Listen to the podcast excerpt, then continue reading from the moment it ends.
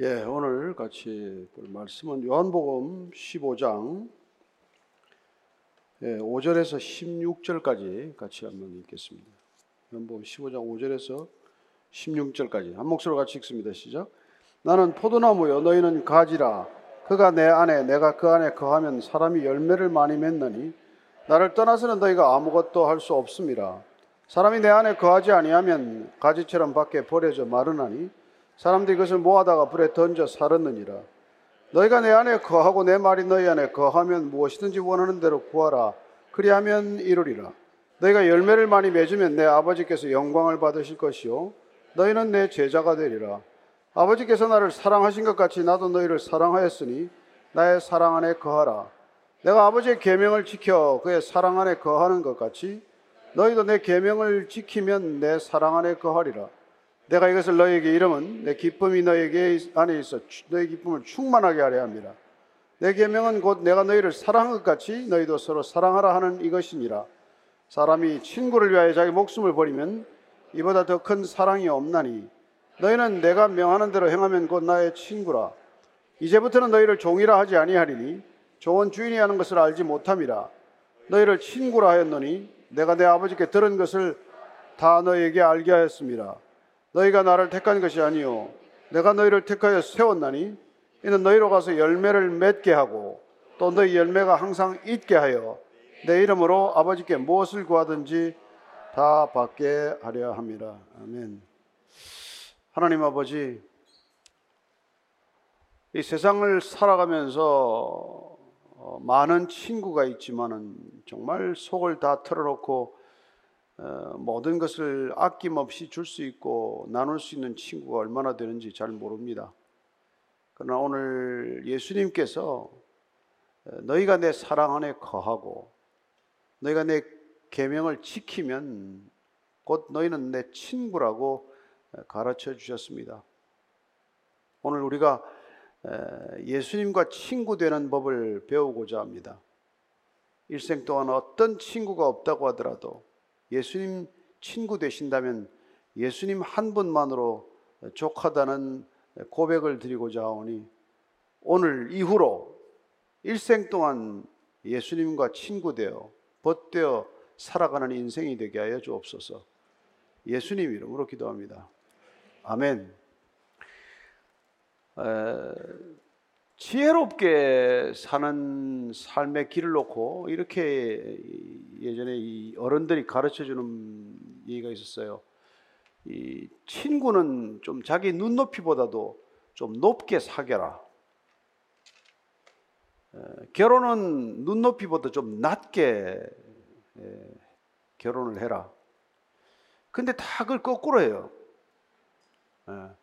친구는 내가 만만하고 나보다 못한 친구 하나 사귀려 가지고 예, 종 부리듯이 부릴 만한 친구 없나 이렇게 사귀고 결혼은 터무니없이 눈이 높아져 가지고 예, 본인이 뭐 공주나 된 것처럼 무슨 왕자나 된 것처럼 그렇게 눈을 터벅이 높여 가지고 결혼을 아직도 못 간 사람이 덜어 있는 줄로 알고 있습니다.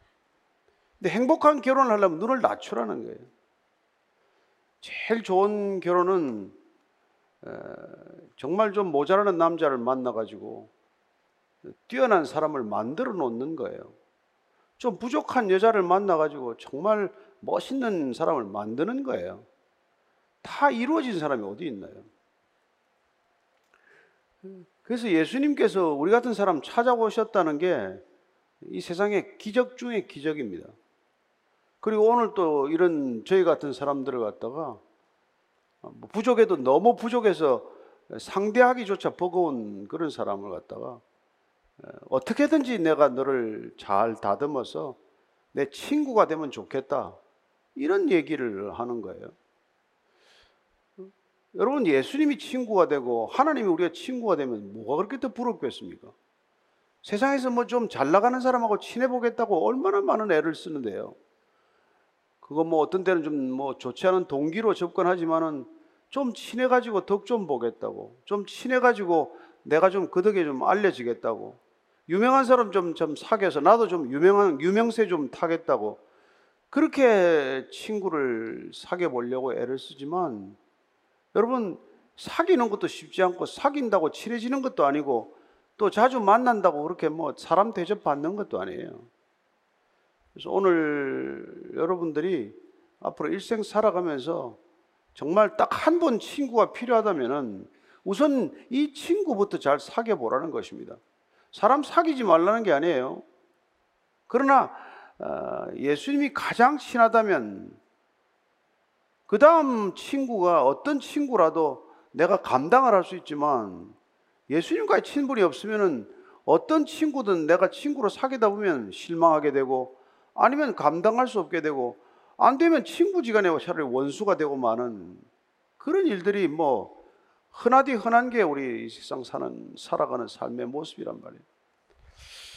그래서 오늘 이 예수님께서는 이 친구를 만들어서 우리는 뭐 하려고 그러면 친구를 삼으려고 하는가? 도대체 우리 같은 사람한테 찾아오셔서 무엇 때문에 우리를 가까이 하시고자 하나? 그게 우리 자신도 필요한 걸 모르는데 우리 자신에게 가장 필요한 것을 주시기 위해서 오셨다는 거예요. 우리는 그게 필요하다고 생각도 안 하는데 그분께서는 너희들이 반드시 이걸 가져야 된다. 그게 여러분 생명이라고 말하는 것이죠. 그래서 요한복음에서는 이 생명, 말씀, 사랑, 빛 이런 단어를 거의 같은 개념으로 쓰다시피 하고 있어요. 반드시 있어야 되는 것들의 중요성을 동일선상에 놓고 예수님은 나는 빛이다. 나는 세상의 빛이다. 또한 그 생명과 그분 당신 자신을 동일시하셔서 나는 생명의 떡이다. 나를 먹으면 영원히 죽지 아니하리라. 이런 말씀을 하는 거랍니다. 나는 부활이요 생명이다. 그래서 나를 믿는 자는 죽어도 살겠고 살아서 나를 믿으면 영원히 죽음을 보지 아니한다. 이런 말씀을 하는 거란 말이에요. 나는 길이요 진리요 생명이다. 반복해서 그분은 그분 당신 자신이 생명이라는 것을 말씀해 오셨기 때문에 오늘 이 본문 가운데 나는 포도나무야. 너는 가지야. 이렇게 말씀하시는 것도 그게 생명의 관계라는 것을 말씀해 주고 계신 것이죠. 나무가 정말 진액을 빨아 올려서 뿌리로부터 진액을 빨아 올려서 가지에 공급해 줘 가지고 그 가지가 생명의 현상이 나타나게 하는 것 그리고 생명이 궁극적으로 이렇게 아름다운 모습으로 드러나는 게 열매란 말이에요, 열매. 그래서 오늘 예수님께서 나는 포도나무다. 너희는 가지다. 그래서 우리 인생 가운데 그 가지에서 우리 인생이라는 가지 속에서 열매가 풍성하게 맺도록 하는 것, 그게 그분의 꿈이요. 그분의 이 땅에 오신 목적이라는 거예요. 근데 여러분, 뭐, 가지에 이렇게 열매가 잘 맺히려면 가지가 깨끗해야 된다는 거죠. 가지가 뭐 이렇게, 뭐 좀, 뭐좀 문제가 있으면 안 되니까. 근데 그 가지가 어떻게 깨끗해지냐? 예수님께서 그 방법도 가르쳐 주세요. 그 가지가 열매를 잘 맺기 위해서 깨끗해지려면 내 말이 너희 안에 거하면 돼. 그 말이 잘 흘러가서 그 말씀이 우리 안에서 잘 이렇게 영양분이 되면 말씀의 영양분을 먹고 우리는 깨끗해지는 거룩해지는 그래야 열매를 맺기에 합당한 존재가 된다는 거예요. 예, 그래서 이분께서는 계속 말씀을 또한 사도 요한이 강조를 하고 있는 거예요. 이분은 태초부터 말씀이다. 태초부터 계신 말씀이 성육신 하셨다. 이분 당신 자신이 말씀이기 때문에 말씀으로 우리 안에 들어오시고자 한다. 그게 내가 내 안에 거하고 어? 내가 내 안에 거하는 상호 내주의 비밀이다. 말씀이 우리 안에 들어올 수 있고 우리는 말씀 안에서 살아갈 수 있기 때문에 신기하게도 그 말씀이 우리를 인도해가는 말씀이 살아서 운동력이 있어서 우리의 모든 것을 감찰하기까지 하는 그런 놀라운 생명이 된다는 것이죠. 그래서 그토록 말씀을 강조하는 이유가 바로 거기 있단 말이죠. 그래서 그 말씀의 열매가 맺으면 얼마나 우리에게는 그렇게 놀라운 열매가 되겠어요. 그리고 말씀이 우리에게 기억되고 말씀이 우리 삶을 인도해 가도록 하시기 위해서 보혜사 성령도 보내주시는 거예요. 이제 내가 가면 너희들에게 더 이상 말하지 못하겠지만, 그러나 내가 우리 아버지께 들은 말씀을 너희한테 다 전했는데, 그 말씀을 기억하고 그 말씀이 생각나고 그 말씀을 살아낼 수 있도록 하기 위하여 내가 보혜사 성령을 보내줄 터인데, 그러면 너희들이 고아처럼 그렇게 살지 않고, 그렇게 너희들이 그렇게 무기력하고 두려움 가운데 살지 않고, 어? 그게 이게 힘찬 생명력을 맛보게 될 터이기 때문에 그걸 보혜사 성령을 보내주면 성령의 열매는 곧 말씀의 열매란 말이에요. 그 열매가 나타나면 우리는 뭐 이게 더 이상 이렇게 누굴 미워하거나 용서 못하거나 그런 일이 없단 말이에요. 성령의 열매는 사랑하는 것, 기뻐하는 것, 그리고 누군가와 늘 화해롭게 화평케 사는 것 말이죠. 그리고 오래 참을 줄 알고 자비롭고 선함을 알게 되고 네? 악한 것을 우리가 그렇게 기뻐하지 않고 악한 것을 멀리하게 되고 예, 충성할 줄 알고 온유할 줄 알고 절제할 줄 알고 이 모든 성품들이 우리 안에서 빚어지는데 그게 말씀이 우리 안에서 살아 움직일 때 그런 성품, 인격, 그런 열매가 생긴다 이 말이죠. 그래서 여러분들이 도대체 신앙생활 뭐 때문에 하나? 뭐 때문에 교회 와서 이렇게 앉아서 주일 예배라고 드리게 되나? 무슨 여러분들이 원하는 걸 이렇게 하는 게 아니에요. 이게 하나님께서 우리 안에서 맺고자 하고 이루고자 하는 것들을 위해서 우리가 지금 이런 생활을 하는 거란 말이에요. 그러니까 신앙은 근본적으로 나가 내가 뭘 어떻게 해보겠다고 하는 그런 주도적 역할에서 하나님이 나를 통해서 뭘 해보시겠다고 하는 걸 우리가 받아들이는 것, 그분이 나를 통해서 뭔가 이루시고자 하는 것, 그분이 말씀이 우리를 통해서 성취되고자 하는 것을 잘 이루시도록 우리를 잘 내어드리는 것, 그걸 순종이라고 말하고 그걸 믿음이라고 말하는 거란 말이에요. 근데 그렇지 않으면 뭐가 맺히겠어요? 그러니까 우리를 내어드리지 않으면 우리 안에 그분의 열매가 맺히는 게 아니라 우리 정욕의 열매, 탐욕의 열매, 죄의 열매 이런 게 주렁주렁 매달리게 된단 말이에요.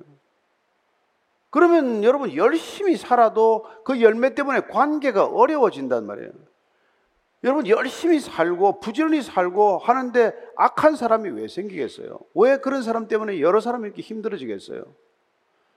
악한 사람은 여러분 힘들게 그렇게 살아봐야 자기 힘들고 남 힘들게 할 거 아니겠어요?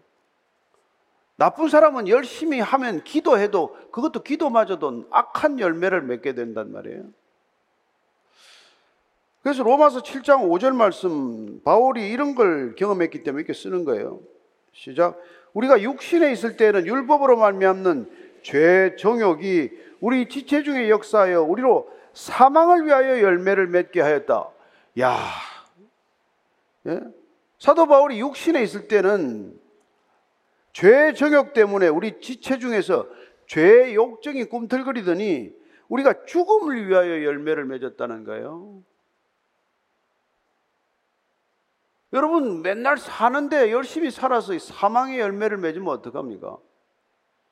바울이 사망의 열매를 안에서 맺더니 어느 날 스테반을 죽이는 현장에서 목격이 되잖아요. 그가 늘 죽음을 묵상하더니 죄의 열매를 맺더니 어느 날 다마스커스까지 체포 영장을 가지고 기독교인을 잡으러 가는 짓을 한단 말이에요. 뭐 지금은 안 그렇겠습니까? 여러분 살인하는 사람이 그냥 살인하겠어요? 예? 뭐 우발적 살인 그런 거 없습니다. 죽음을 끊임없이 묵상했기 때문에 죽음의 현상이 눈앞에 나타나는 게 살인이란 말이에요.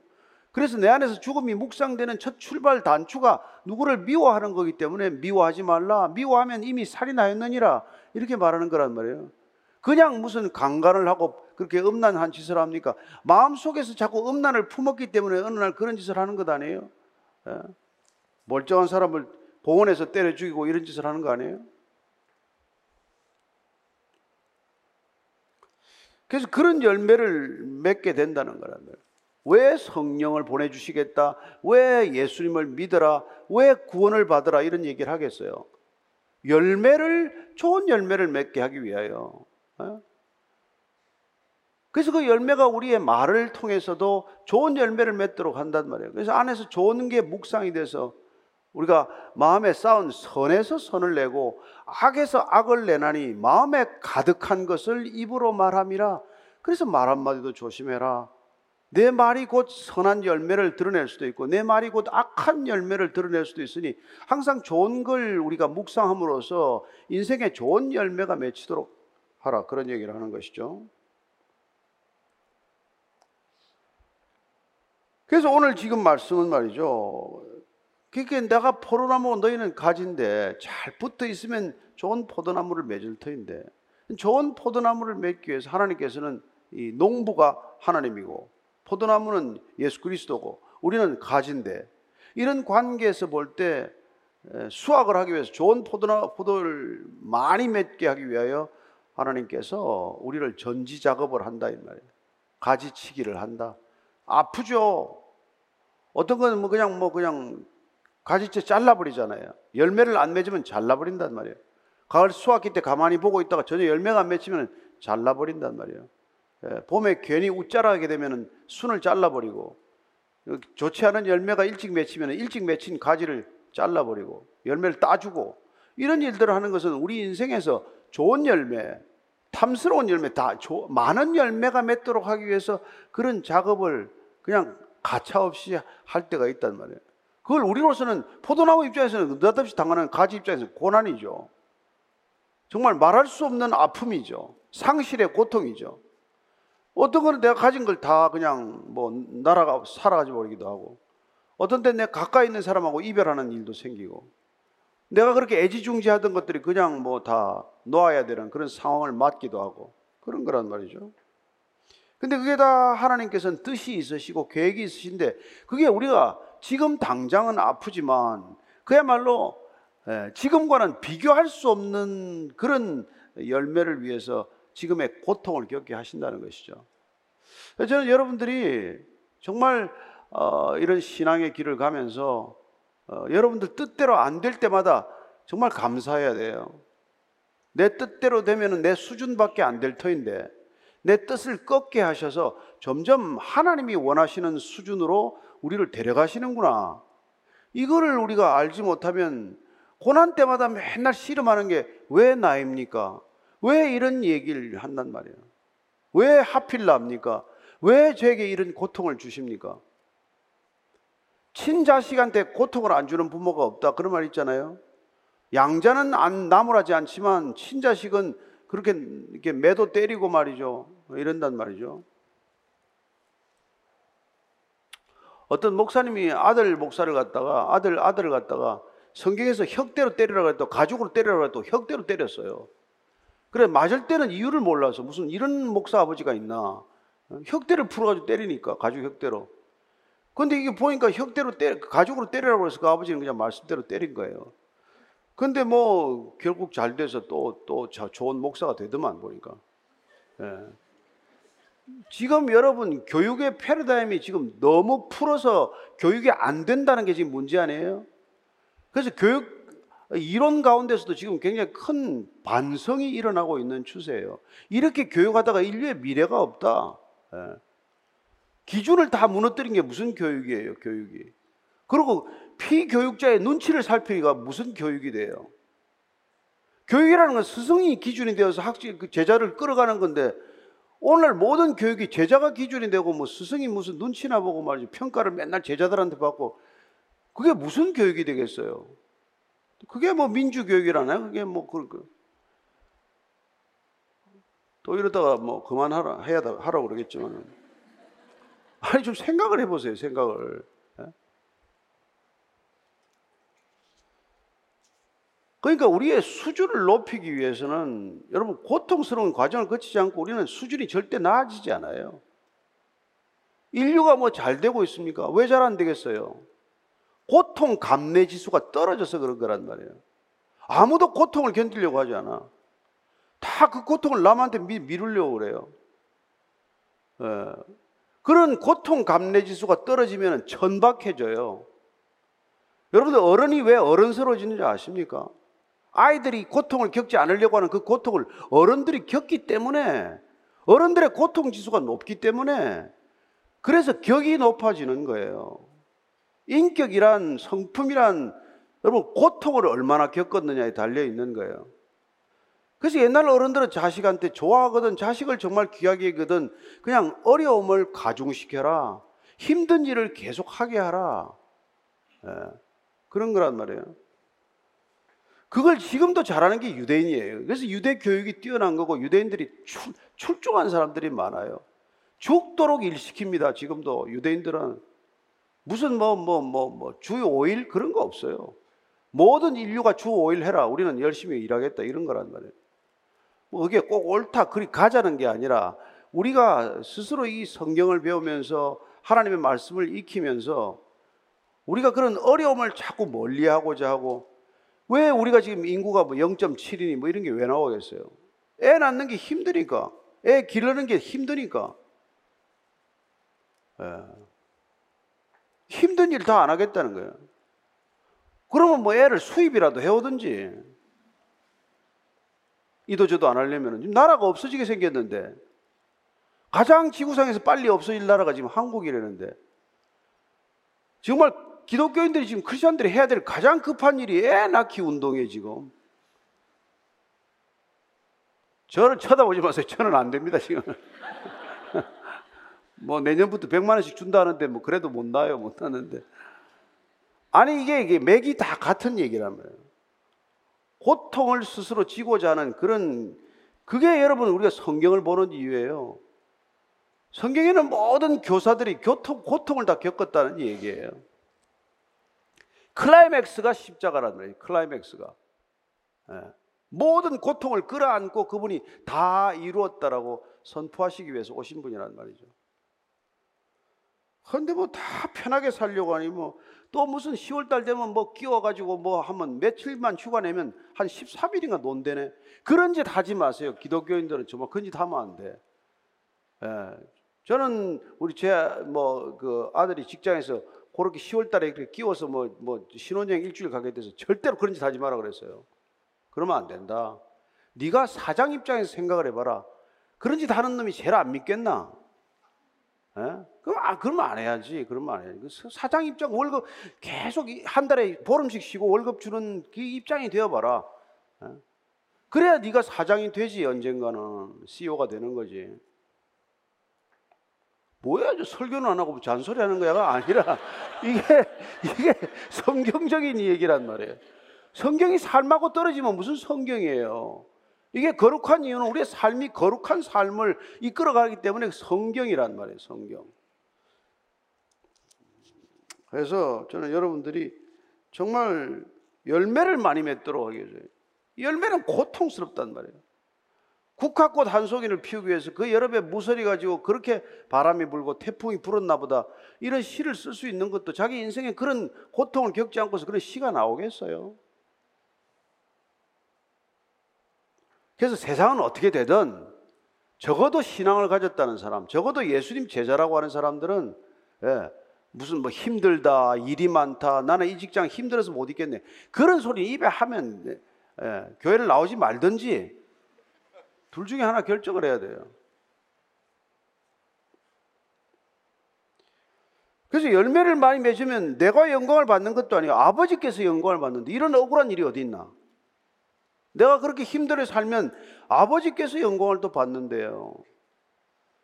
그래서 여러분 내 영광을 받으려면 죽어요. 그 영광은 우리가 가질 수 있는 영광이 아니에요.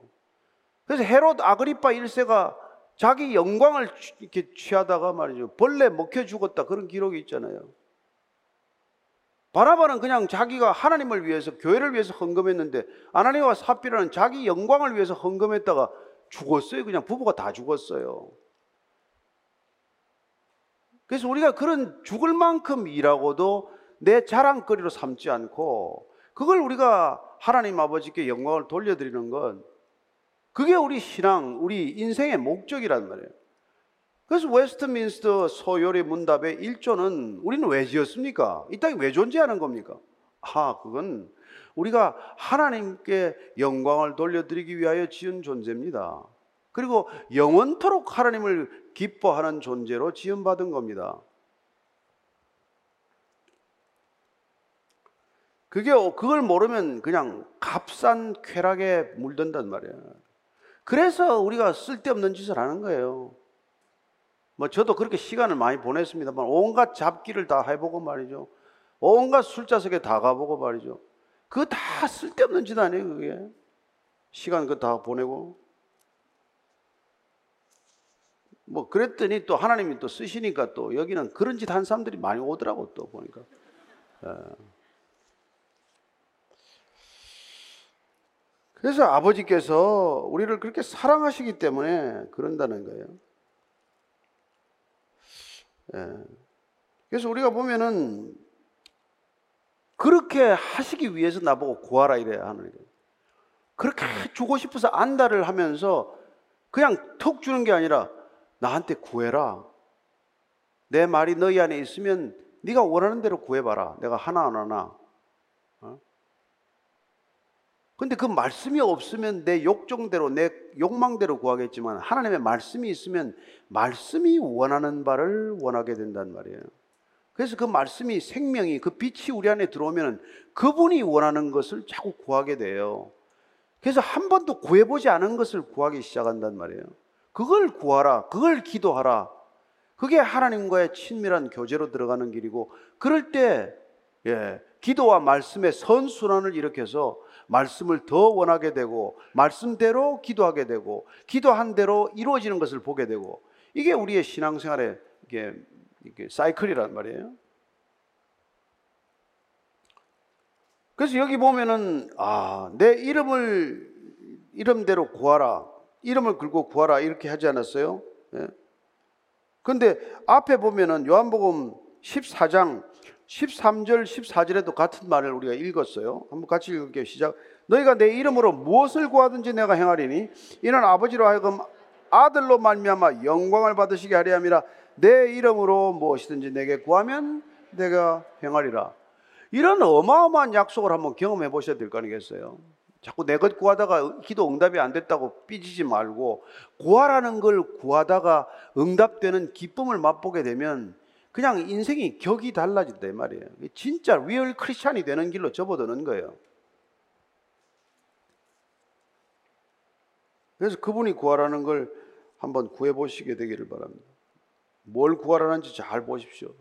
그분이 구하라는 걸 성경 읽으면서 도대체 난 뭘 구하라는 건가? 예. 그래서 그분 계명이 우리 안에 이렇게 말씀으로 자리 잡으면 우리 안에는 그냥 사랑이 그냥 그냥 불일 듯 일어나는 거예요. 그분에 대한 사랑이. 그래서 그 사랑을 한번 여러분 그냥 이렇게 맛보기 시작하면 더 이상 여러분 힘들다고 말하지 않게 된다면 뭐 직장이 뭐 월요병 이런 거 없어요. 그리고 사람이 성가시지 않아요. 사람이 그냥 안 됐을 뿐이란 말이에요. 긍휼한 마음을 갖게 되고 그 사람에게 그래서 여러분들이 그런 게 안에서 사랑이 이게 소위 말해서 조건과 상황보다도 뛰어넘는 그런 상황, 그 그리스도께서 우리를 사랑하신 그 사랑, 그 사랑이 우리 안에 조금이라도 이게 씨앗이 내려지고 자라기 시작하면 그게 얼마나 매력적인지 아세요? 그 사람의 생김새와 관계없이 그 사람에게는 사람이 이렇게 오게 돼 있어요. 근데 뭐 직장을 옮겼는데 사람이 하나도 없습니다. 나를 뭐 이렇게 뭐 뭐뭐영 무시합니다. 어쩌면 무시 당할 짓을 했겠지. 미울 미운 털 박힌지만 하고 있었겠지. 예? 뭐, 뭐, 아주 깍쟁이 노릇을 했거나 말이죠. 그거는 여러분, 이건, 이런 사랑이 오면 우리는 손해 보는 것도 두렵지 않아요. 왜냐하면 하나님이 채워주는 것을 경험한 사람은 내놓는 걸 아끼지 않단 말이에요. 그래서 아브라함이 조카 롯을 구하고 그 그돌라오멜 동맹군으로부터 많은 전리품을 가지고 왔잖아요. 본인이 하나도 안 가져요. 왜 그런지 아세요? 애굽에 가서 사라 때문에 한미천 챙겨왔거든요. 하나님이 어려우면은 반드시 이 어려움을 통해서 나를 굶지 않게 한다는 걸 경험했기 때문에 전쟁 중에서 합법적으로 전리품을 택했지만 안 가진다. 다 나눠줘. 다 나눠줘 버려요.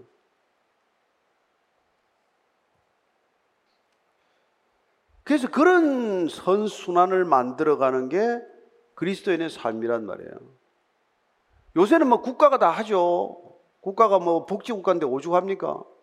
뭐 실업수당 6개월씩 나오는데 뭐 누가 할 필요가 있어요. 그러나 그런 것과 관계없이 우리는 누군가에게 에, 시간을, 재능을, 삶을 나눌 수 있는 사람이 된다 이 말이죠.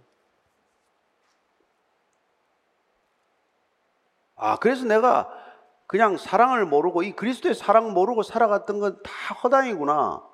이걸 알기 때문에 바울이 그런 게 야, 야, 뭐 내가 뭐 방언을 하고 뭐 천사의 말을 해도 사랑이 없으면 다그 소음이다 소음 울리는 꽹과리가 되는 것이다. 예?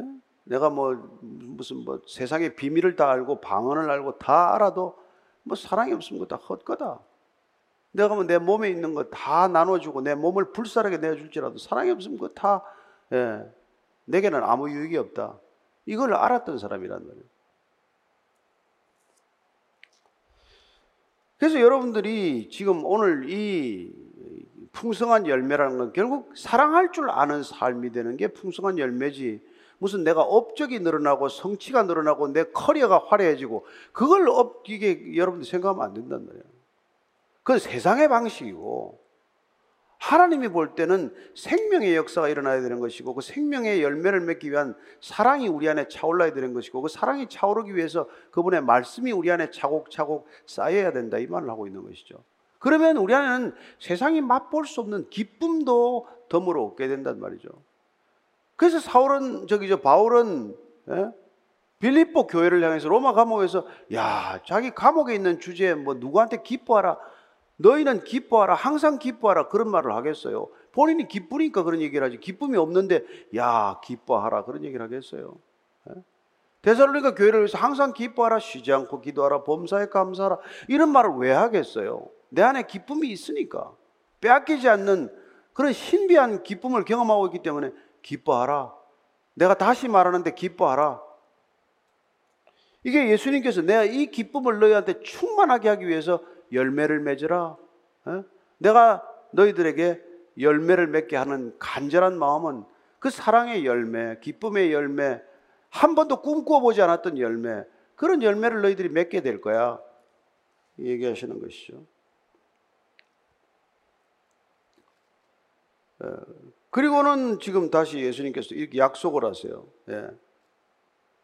오늘 12절부터 14절까지 한번 다시 읽어볼 텐데 시작. 내 계명은 곧 내가 너희를 사랑한 것 같이 너희도 서로 사랑하라 하는 이것이니라. 사람이 친구를 위하여 자기 목숨을 버리면 이보다 더 큰 사랑이 없나니 너희는 내가 명하는 대로 행하면 곧 나의 친구라. 아, 예. 곧 십자가를 지기 직전에 지금 하시는 말씀이에요. 예수님은 마지막 생에 지금 마지막 시간을 살고 있습니다. 그 마지막 시간을 제자들에게 다 쏟아붓고 있는 거예요. 남겨놓고 떠날 제자, 너희들이 걱정하지 않아도 된다. 보혜사 성령을 보내줄 것이다. 너희들 고아처럼 되지 않는다. 이렇게 안심을 시키면서 내가 떠나서 보혜사가 오시고 너희들이 다시 그 계명을 지키고 내 사랑을 기억하고 그 사랑을 안에 담으면 너희들은 내가 보다 지금 생각했던 것보다 훨씬 많은 열매를 맺게 될 거야. 걱정하지 마. 걱정하지 마. 예. 그리고 그 사랑으로 사랑하다가 너희들이 친구를 위해서 그 사랑이 무슨 사랑이냐면 친구를 위해서 목숨까지 줄 수 있는 사랑이라고 말한다는 거예요. 오늘 친구 뭐, 뭐 뒤통수만 안 쳐도 참 대단히 친구겠지만은 이게 지금 우리가 말하는 친구는 그 차원이 아니란 말이에요. 내가 내 생명을 줄 수 있는 분을 친구라고 말한단 말이에요. 우리는 뭐 다윗과 요나단의 사이 같은 그런 그런 친구 관계를 뭐 좋은 친구라고 하지만 예수님과 친구가 되면은 그분은 당신 자신 전부를 우리에게 주신 그런 분 아니에요. 그 사랑이 진짜라고 느껴지고 그 사람이 진짜 친구라고 우리가 받아들이게 될 때 그때 우리는 누군가에게 엇비슷한 행동이라도 한단 말이죠.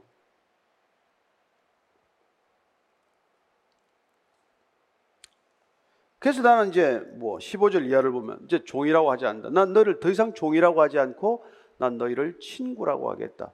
그래서 우리의 목표는 뭐예요? 예수님께서 우리를 다듬어서 열매 맺는 인생을 위해서 그렇게 쭉 우리를 이끌어 주셔서 결국은 친구를 삼겠다는 거예요. 그런데 그 예수님께서 오늘 이렇게 16절 이렇게 말씀하고 계십니다. 16절 같이 읽습니다. 시작. 너희가 나를 택한 것이 아니요 내가 너희를 택하여 세웠나니 이는 너희로 가서 열매를 맺게 하고 또 너희 열매가 항상 있게 하여 내 이름으로 아버지께 무엇을 구하든지 다 받게 하려 함이라. 중요한 것은 그분이 우리를 택하셨다는 것, 그분이 우리를 택하여 세우셨다는 거예요.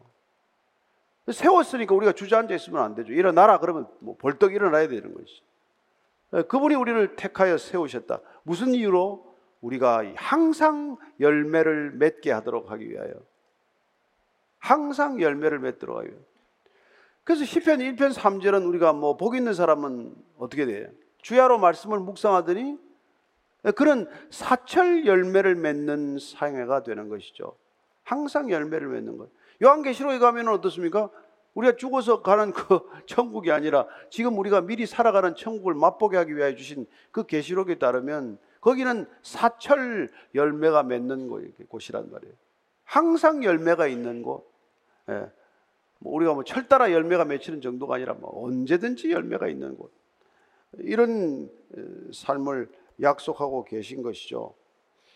그래서 여러분 우리가 구약에서 보면 다니엘서를 보면은 다니엘서 12장 3절 한번 읽어볼게요. 시작. 지혜 있는 자는 궁창의 빛과 같이 빛날 것이요 많은 사람을 옳은 대로 돌아오게 한 자는 별과 같이 영원토록 빛나리라. 예. 그러니까 우리가 열매를 많이 맺어가지고 그 열매를 먹고 그 사람들이 또 생명의 역사가 일어나서 끊이지 않고 그 사람들이 계속 또 열매가 되고 또 누군가에게 열매가 되어서 계속 주께로 돌이키는 일이 일어나면 그 사람이 바로 별같이 빛나는 사람이 될 거라는 거예요. 여러분, 인기인이 스타가 아니에요. 그건 금방 없어집니다. 예? 우리가 말하는 스타들은 여러분 밤에 잠 못 자는 스타들이에요. 그러나 여러분들이 정말 어, 이 열매 맺는 삶, 풍성한 열매를 맺는 삶, 고난과 고통과 어려움의 시간을 다 견뎌내고 아주 아름다운 열매를 맺게 되면 그래야 누군가에게 그게 생명의 선물이 되면 또 그 사람이 그 생명의 선물을 이어가면 그게 우리가 별처럼 빛나는 인생이 된다고 약속하고 있는 것이죠. 저는 여러분들이 그런 삶을 위해서 이 자리에 모였다고 믿습니다. 그냥 단순히 예, 뭐내 하나 조금 어려운 일이 잘 풀리고 예, 고난이 사라지고 이런 거는 여러분 꿈도 꾸지 마세요. 고난 안 사라집니다. 주님께서는 우리를 다음 단계 고난으로 인도하기 위해서 은혜도 주는 줄로 믿으십시오. 예. 그리고 그 고난을 이길 만한 체질을 만들기 위해서 주님께서는 우리를 연단하시고 인내케 하시고 놀랍게도 또 성령의 은사를 주시고 그래서 그런 것들의 기쁨을 맛보게 함으로써 우리의 기쁨의 격을 높여놓고 그래서 우리는 전혀 다른 생애의 길을 가기 시작하는 것이죠. 얼마나 놀라운 생애가 펼쳐지는지 모릅니다. 우리가 기대했던 것과는 전혀 딴판의 생애가 펼쳐지는 것이죠. 예. 그게 주님께서 우리를 새롭게 창조하신 목적이고, 그걸 우리는 새로운 피조물로 빚어가시는 이유고, 그런 새로운 피조물들을 통해서 이 세상이 마지막 소망을 잃지 않도록 하겠다는 게 구원의 그림이란 말이에요. 그 거대한 구원의 섭리에 따른 이 계획, 그 일부분이 저와 여러분들이 열매 맺는 삶을 살기 시작하는 거예요. 풍성한 열매, 아름다운 열매, 향기로운 열매, 많은 열매 맺도록 하는 한 주간의 삶을 살다가 이렇게 이렇게 모여서 또 예배드리고 또 흩어져서 그 열매를 나누어 주고 하는 게 그리스도인의 삶이요 교회의 능력이라는 것을 기억하십시오. 그래서 교회는 마지막 시대까지도 마지막 소망임을 놓치지 않게 하시는 것입니다. 교회만이 소망입니다. 다른 데 소망이 있는 게 아닙니다. 참된 교회, 참된 생명, 참된 어, 정말 은혜만이 이 시대의 마지막 소망이 될 줄로 믿습니다. 오늘 기도하실 때 여러분들 정말 한 주간 제가 이 사랑, 이 기쁨 놓치지 않는 예, 그런 생애가 되게 해주십시오.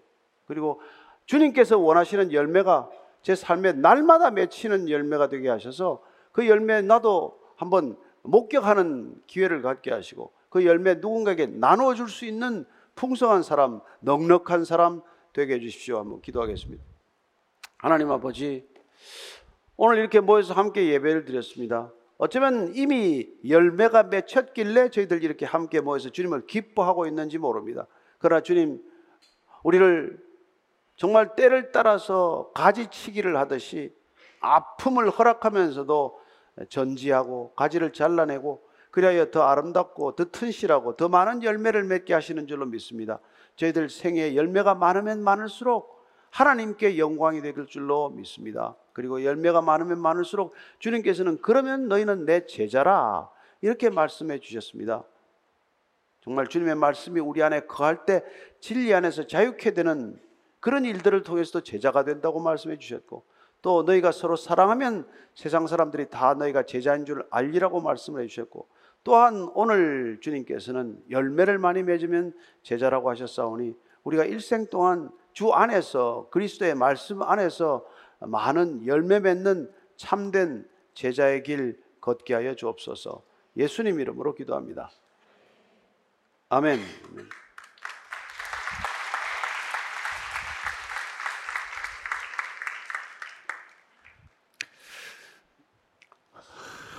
목사님 기도하실 때에도 말씀을 주셨지만 예, 열매를 맺기 위해서 우리를 가지를 깨끗게 하도록 이제 이제 고난, 아픔을 주신다 이렇게 말씀하셨는데, 이제 요즘 사는 어, 이 시대의 어떤 흐름이라 그럴까요? 그 흐름하고는 조금 거스르는 것 같은 느낌이.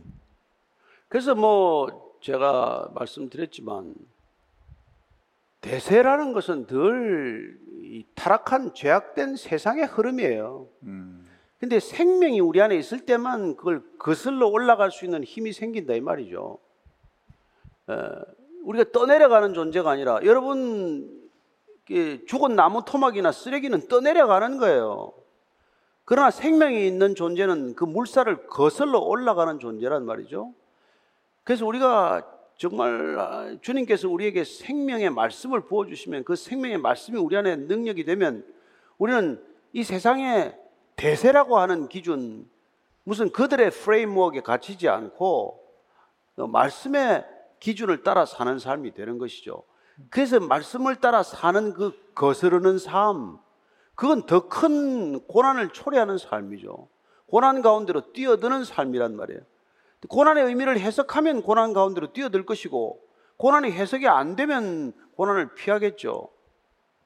그러나 저는 어, 여러분들이 단연코 말씀의 사람이 되면 고난의 의미를 이해하게 되고, 아니, 고난이야말로 위장된 축복이라는 걸 알고, 그 고난을 겪으면 겪을수록 여러분들이 더 강한 체질, 더 담대한 믿음의 사람이 된다는 것을 여러분들이 알게 된다는 거죠.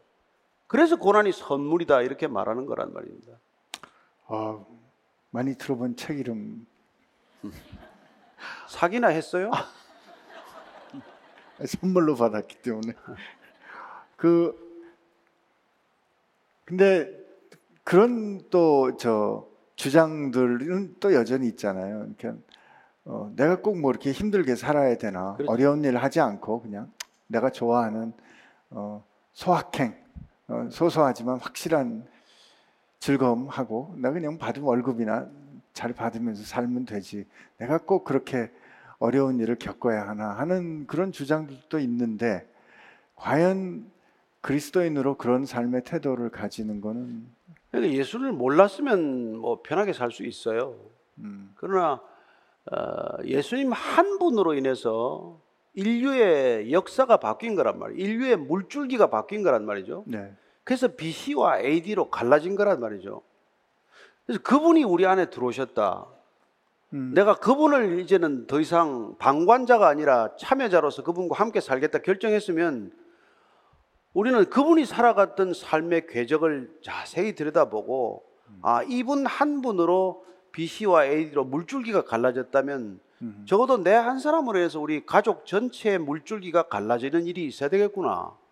내 한 사람으로 해서 적어도 직장의 분위기가 달라지는 일이 있어야 되겠구나. 이런 생각은 자연스럽게 생기지 않겠어요?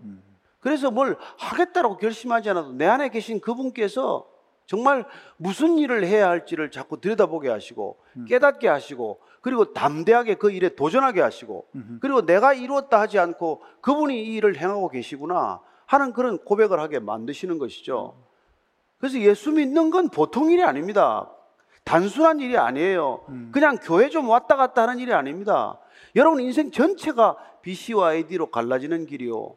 여러분들 인생 전체가 정말 전혀 새로운 삶을 경험하는 생애가 된다는 거죠. 그 목사님 말씀을 듣고 보니까 예수님께서 우리에게 어, 먼저 구하라고 하셨던 것이 하나님의 나라와 그 의를 구하라고 하셨는데 어, 정말 우리가 호- 그 구해야 하는 것은 잊은 채 내 일, 내 소원만 네. 혹시 아래 왔던 게 아닌가 하는 생각이 드네요.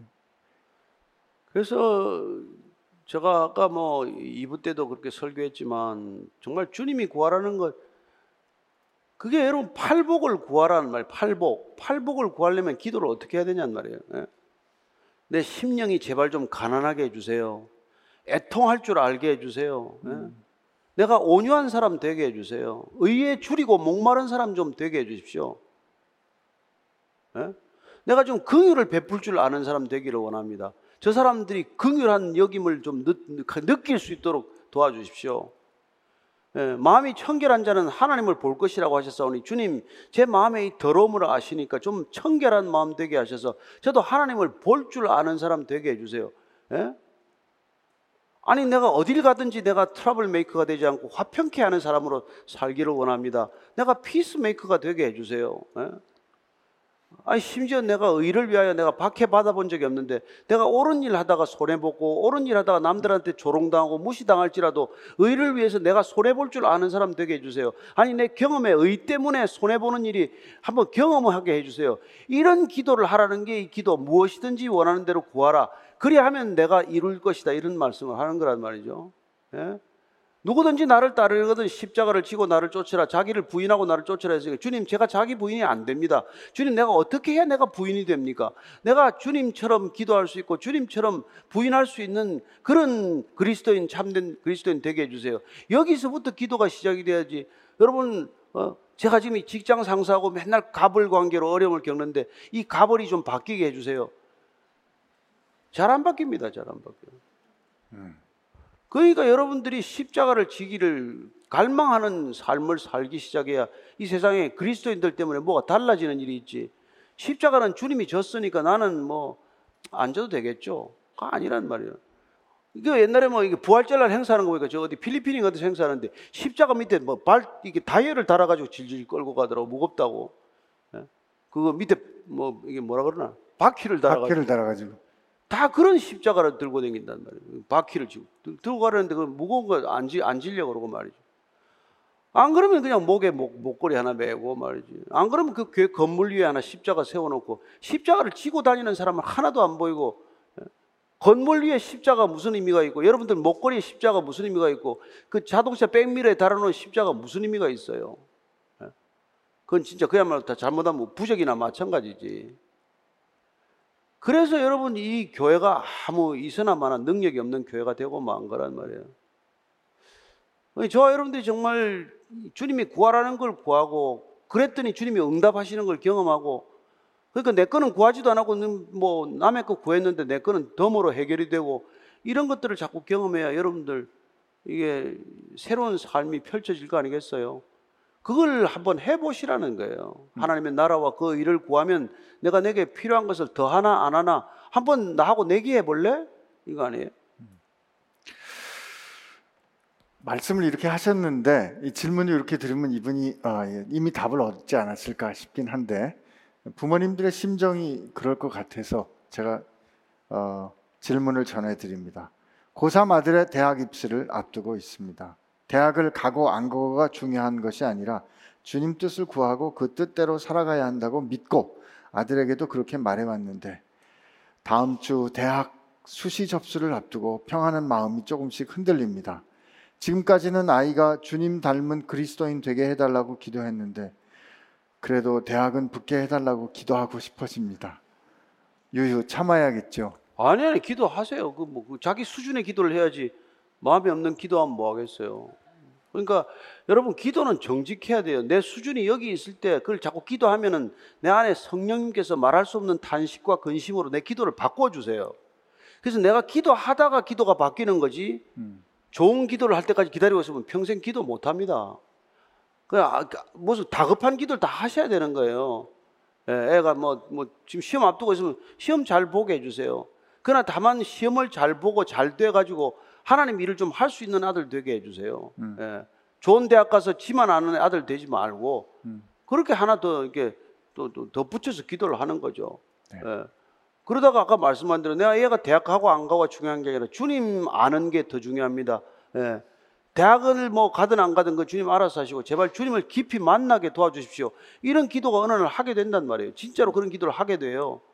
나는 이 아들에 대해서 아무 기, 기, 기- 바라는 거 없습니다. 주님, 이 아이가 성령 세례 받게 해주세요. 그런 기도하는 부모가 계신단 말이에요. 이 아이가 성령 세례 받으면 모든 게 다 정리가 될 줄로 믿습니다. 이런 기도를 하는 거죠. 아멘. 그 대학을 가, 잘 가는 거가 최종 목적이 아닌 거 아시죠? 목사님 오늘 말씀하셨는데 대학에 왜 가야 하고 거기서 무엇 때문에 공부해야 되는지를 분명하게 어, 세우는 그러니까. 이게 여러분들 남의 기준이 좋은 기준이 아니란 말이에요. 아이비리그 다 좋습니까? 하버드 대학이 1학년, 2학년 때 왜 그 전부 pass and fail로 바꿨어요? 이게 평생 B 받아본 적이 없는 애들이 대학교 들어가지고 B 받으면 자살을 하도 해서 그런 거예요. 그게 무슨 좋은 대학이에요? B 받으면 자살하는 대학이 뭐가 좋아요? 그러니까 우리는 그게 뭐 이게 기준이 말이죠. 전부 세상적 기준에 이게 이게 다 찌들어 있는 것이죠. 그냥 내 아이가 하고 싶은 데 가서 자기 꿈을 마음껏 펼칠 수 있는 대학을 가게 해주세요. 정말 뭐 좋은 친구를 만나서 좋은 선생님을 만나서 그 선생님과 일생 동안 기도의 동역자가 될 수 있는 그런 학교를 만나게 해주세요. 그럼 오죽 좋아요. 예. 가서 선생님 잘못 만나가지고 지도교수 잘못 만나가지고 평생 고생하는 사람이 얼마나 많은지 아세요? 박사학위 논문 하나 잘못 써가지고 가고 싶지 않은 길로 들어가가지고 일생 그 길에서 헤매는 사람이 한둘입니까? 그러니까 아이를 갖다 그런데 내 팽개 치지 말고 어려서부터 같이 기도하면서 그래 너가 네 꿈을 필수 있는 데가 있을 거야. 하나님이 너희를 위해서 이미 정해놓은 데가 다 있어. 그 여호와 이래 하나님은 그런 하나님이야. 네가 생각지도 못한 준비를 다 하고 계시니까 안심해. 계속 안심을 시켜주는 게 차라리 낫지. 예. 너 거기 가면 안 될 것 같은데 여기를 가라, 뭐 저기를 가라. 항상 둘이서 불안한 거죠. 그러니까 좀 정말 그리스도인들의 삶이 얼마나 지혜로운지 얼마나 놀라운 그런 평강이 있는지 이런 걸 주변에서 뭐 보아서 알게 하는 것이죠. 아 그럼 저 댁에는 하나님이 계신가 보다 그러지 않겠어요? 애가 삼수를 해도 한 번도 화를 내지 않네. 이런 게 하나님이 살아 계신 거죠. 그렇죠?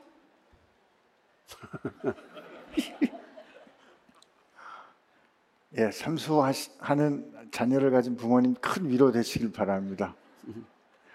목사님, 어머니가 집을 주시겠다고 하는데 남편은 기도를 해보니 탐심이라는 감동을 계속 받았다며 집을 안 받겠다고 합니다.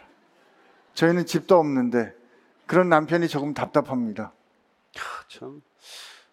뭐 훌륭한 남편이네요. 맞아요. 뭐 집을 주는데 안 받겠다는 건 어려운 결정인데 본인이 그게 뭐 기도 안 해보고 나는 뭐 그런 결정을 했다고 생각하지 않습니다. 예, 그게 에, 짧게 보면 집을 받는 게 큰 도움이지만 멀리 보면 그 집 때문에 인생의 경쟁력을 잃어버린 사람을 많이 봤으니까요. 부모한테 많은 유산을 받는 게 짧게 보면 큰 도움인 것 같은데 멀리 보면은 일생 살아갈 수 있는 그런 악착스러움이나 근성이나 이런 말이 담대함이나 이런 걸 다 뺏어가는 경우가 얼마나 많은지 몰라요. 그래서 에, 나는 이런 걸 내 힘으로 좀 이렇게 시작하고 싶습니다. 아예 뭐 안 주면 더 좋지만 주, 주더라도 뭐 몇 년 안에 갚아라든지 일부를 도와준다든지 일부를 돕고 그걸 뭐 언제까지 상환하라든지 에, 부모가 자식을 위해서 그렇게 조치할 수 있는 거죠. 그렇잖아요? 그 그리고 그, 그, 그 신혼 부부가 말이죠. 뭐 다 갖춰진 집에서 사는 게 그게 꿈이 아니에요. 하나씩 하나씩 그게 마- 장만하는 그 기쁨을 모르고 말이죠. 뭐 빌트인으로 다 해가지고 뭐 들어가서 뭐, 뭐 하나도 모자라는 게 없는 게 그게 행복이야. 사흘만 지나면 그것도 그걸 놓고 또 싸운단 말이에요. 그러니까 여보 우리는 냉장고 뭐 사지? 뭐 이게 뭐 김치 냉장고를 살 거야 말 거야? 우리가 뭐 스타일러가 필요해 안 필요해?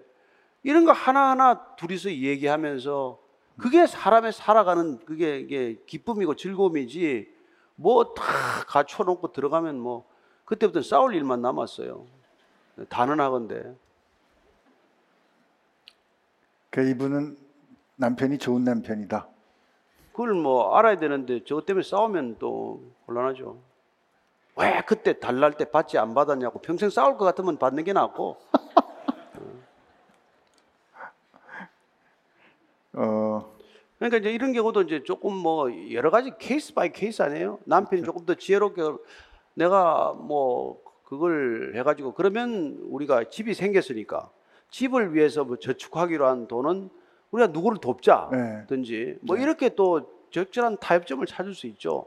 그 뭐 아내가 그렇게 집 하나 받고 싶어하고 또 여자들은 이게 자꾸 이사 다니는 게 힘들고 안정된 자기 공간을 갖고 싶어하기 때문에 여자를 생각해서 또 결심을 결정을 해야 돼요. 음, 나는 뭐 아, 자존심이나 여러 가지 봐서 뭐안 받으면 멋있겠지만 그러나 나를 위해 받는 게 아니라 아내를 위해서 내가 좀 체면을 구기더라도 아하. 받을 수 있는 것도 사랑이다 이 말이죠. 그래서 어느 게 옳다는 게 아니라 그게 여러 가지 상황에 비추어서 지혜롭게 결정해야 된다 이 말입니다.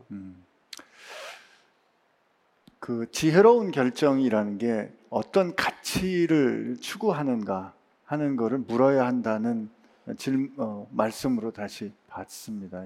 남편이 꼭 이걸 받느냐 안 받느냐는 그 어떤 이유에서 어, 그 결정을 했는지를 두 분이 잘 마음을 합쳐가지고 그리고 이제 우리가 보면 아브라함이 이제 아내 사라가 죽어가지고 이제 장례할 곳이 없으니까 그게 이제 사람들이 해 사람들이 야 와이프가 죽었대는데 여기 해라 묻어라.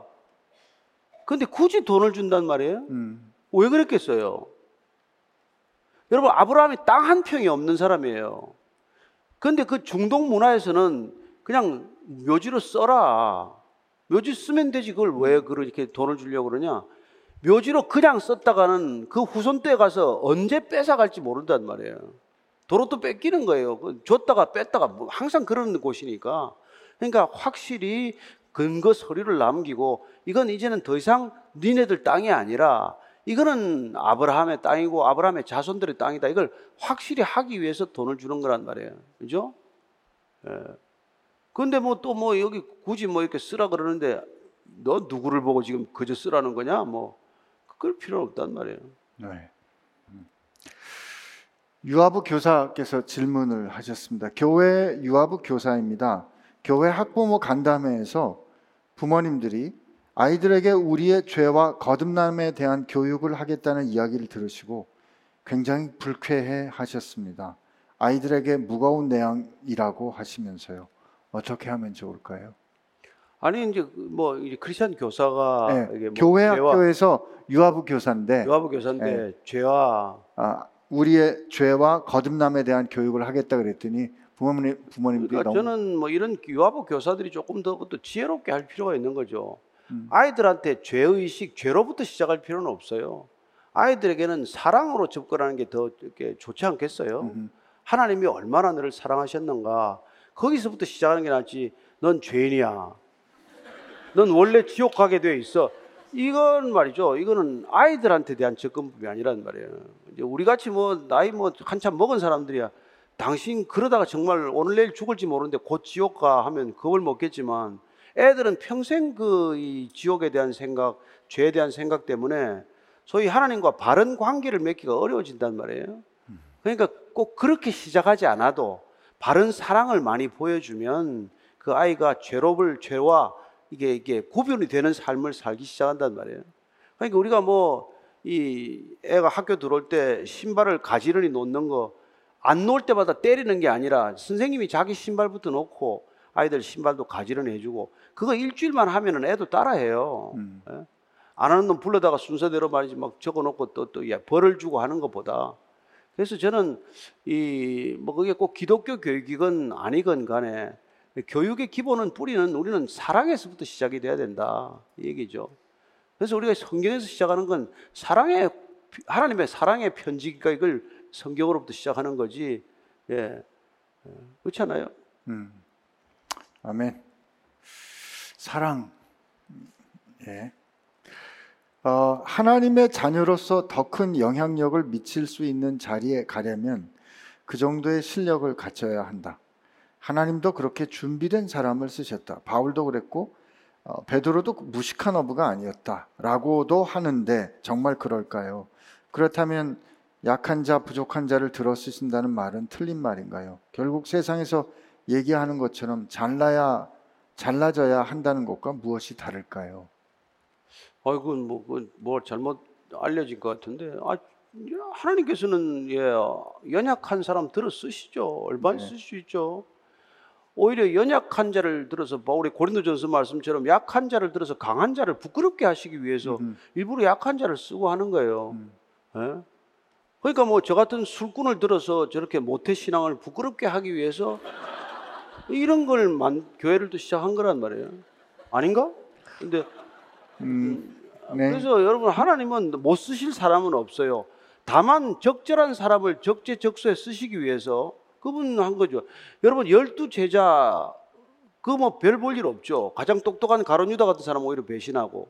음. 근데 그 열두 제자 중에 헬라어 아는 사람 누가 있어요? 로마 시민권자 누가 있어요? 어떻게 로마까지 보내야 되는데? 아 그래서 바울을 부른 거란 말이에요. 바울은 다소 출신이고 로마 시민권 가지고 헬라어 잘하고 아람어도 다 하고 히브리도 잘하고 그래서 그 사람을 쓰는 거예요. 그 열두 제자 베드로 중에는 그게 헬라어 할 줄 아는 사람이 없잖아요. 그러니까 하나님이 뭐 다 준비돼서 쓴다? 어, 그럴 수도 있죠. 그러나 그 바울을 준비시키는 건 가장 큰 준비는 바울 안에 있는 에고를 깨뜨리는 것, 율법주의로 똘똘 뭉친 자기 우월감을 깨뜨리는 게 그분의 목적이지 준비지 뭐 딴 게 준비인가요? 음. 그래서 누구든지 준비되어서 쓰는 사람은 없어요. 음. 아무도 준비 안 되어 있습니다. 저와 여러분들이 하나님의 일을 위해서 준비된 사람 단 한 사람도 없어요. 예. 그냥 하나님이 쓰시면 하나님이 준비시켜가면서 다듬어가면서 쓰실 뿐이에요. 예. 아브라함을 불러서 사람 만들어가면서 믿음의 조상으로 만들었지 뭐 믿을 만한 조건이 됩니까? 믿음이 대단한 사람입니까? 하나도 믿음 없어요. 그런데 그 사람을 믿음의 사람으로 만들어 간단 말이죠. 그래서 저는 여러분들이 우리가 할 건 뭡니까? 그냥 부르면 yes 하고 달려가는 거예요. 음. 예. 해볼래? yes 하면 된단 말이에요. 예. 우리가 할 능력이 있어 가는 게 아니에요. 네. 그 내가 할 능력이 있어서 가면 내가 한 거지. 내가 똑똑해서 한 거지. 아, 하나님은 그런, 그렇게 하지 않는단 말이에요. 정말 마음속으로는 좀 죽어도 못 합니다. 그래서 모세도 못 합니다. 못 합니다. 네 번씩 못 한다 그랬잖아요. 근데 뭐 하라 그러는 거고.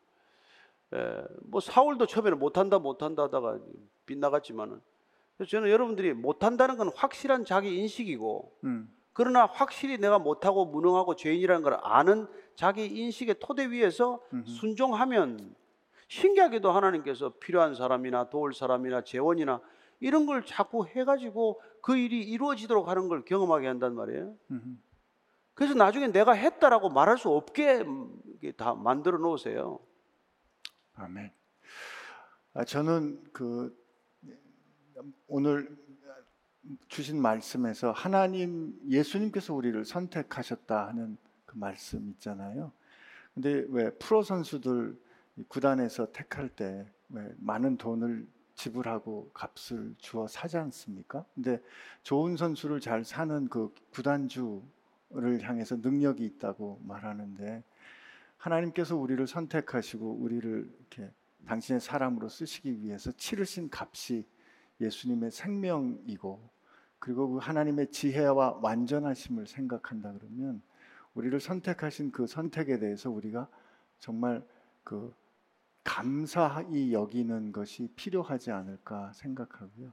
내가 준비 안 됐다. 나 같은 사람은 하나님이 안 쓰신다라고 생각하시는 것은 어쩌면 하나님의 선택에 대한 오히려 교만한 생각일 수도 있다라는 생각이 들어서 감사함으로 부르실 때 아멘하고 즉시로 순종하는 말씀처럼 그런 태도가 필요하지 않을까 싶습니다. 어, 예, 목사님 질문 한 가지 더 하고 뭐 교회 중중 교회 중축에 관한 질문도 나왔는데 이거는 뭐 그냥 안 해도 저 메시지 랩을 보시면 될 것 같고요.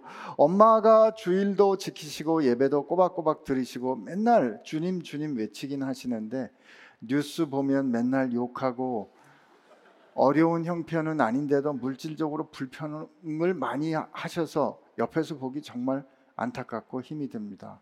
어떻게 해야 진짜 하나님이 바라시는 말씀을 엄마 마음속에 조금이라도 담아둘 수 있게 할 수 있을까요? 평생 교회 다니셨는데 벽이 너무 두꺼워 보입니다. 그래서 좀 어렵긴 하겠지만 어- 어머니랑 같이 좀 성경을 읽으시면 좋겠어요. 그래서 뭐 마태복음 7장에 가면은 주님 주님 하는 자마다 다 천국에 갈 것이 아니요 아버지의 뜻대로 하는 자라야 천국에 가느니라. 엄마 이거 엄마 보고 하는 얘기 성경 있다 나면 어떡 아니기를 바래. 나는 그렇게 또 그냥 그 대목에서 예, 주여. 그리고 뭐 형제가 게 있거든 가서 급히 사와라 그러면 엄마 화- 뭐 화나는 사람이 있으면 빨리 화해하래. 음. 그게 예수님 뜻인가 봐. 그렇게 이제 뭐 이렇게 같이 자꾸 넘어가는 거죠. 그래서 말씀을 통해서 말씀이 경책하게 해야지 내가 얘기하면 잔소리고 성경이 말하게 하심을 따라 말하면 그건 권면이 되는 것이고 경책이 되는 것이니까 우리가 가능하면 뭐 가족들끼리 성경을 읽을 수 있으면 같이 성경을 좀 읽는 게 가장 좋다고 생각이 되고 그리고 또한 정 성경을 안 읽겠다 그러면 우리 그 어, 이게 안 목사님의 어머님 사모님이 하시는 방법이 성경 한 장을 이거는 큰 아들을 위해서 이건 작은 아들을 위해서 이건 남편을 위해서 이렇게 읽으신데요. 저는 그걸 다른 분한테도 권한 적이 있습니다. 당신이 그렇게 성경을 누구랑 같이 읽을 수 없는데 그러면 이거는 뭐 내 남편을 위해서 내 어머니를 위해서 내 그래서 읽고 나서 기도 따로 할 것도 없어요. 이 모든 말씀이 우리 어머니께 응하기를 응하기를 어, 강구하는 것이죠. 그러면 그 말씀 읽은 것 자체가 통째로 기도가 되는 거란 말이에요. 음. 예, 그래서 어, 어떻게 그 사람이 변하는가를 보는 것도 여러분들 신앙에 아주 유익한 경험이 될 줄로 믿습니다. 아멘. 네. 네. 네, 저희 어머님은 지금도 조 목사님을 위해서 성경 읽고 계십니다. 아, 근데 아, 이 맥락이 지금 이렇게 말하면 좀 근데 저는 어, 지금 말씀하신 어, 어머님을 위해서 기도하고 또 성경을 읽고 하는 그 마음이 하나님 마음에 이렇게 다 있는 거라면 교통케 하시는 성령님께서 반드시 알게 해 주실 거라고 믿습니다. 그래서 내가 꼭 말하지 않아도 어떤 경로를 통해서든지 하나님께서 깨닫게 해 주실 거라고 믿고 어, 그 믿음 안에서 기도하고 또 말씀 읽게 되기를 바랍니다. 목사님 오늘 질문 여기까지 네, 하겠습니다. 감사합니다.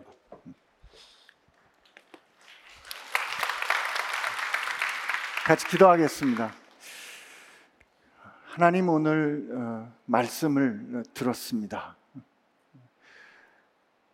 우리가 예수님을 선택하고 어, 우리가 결심해서 예수님을 믿기로 한 줄로 알았는데 그것이 아니라 예수님께서 우리를 선택하셨다는 말씀을 들었습니다.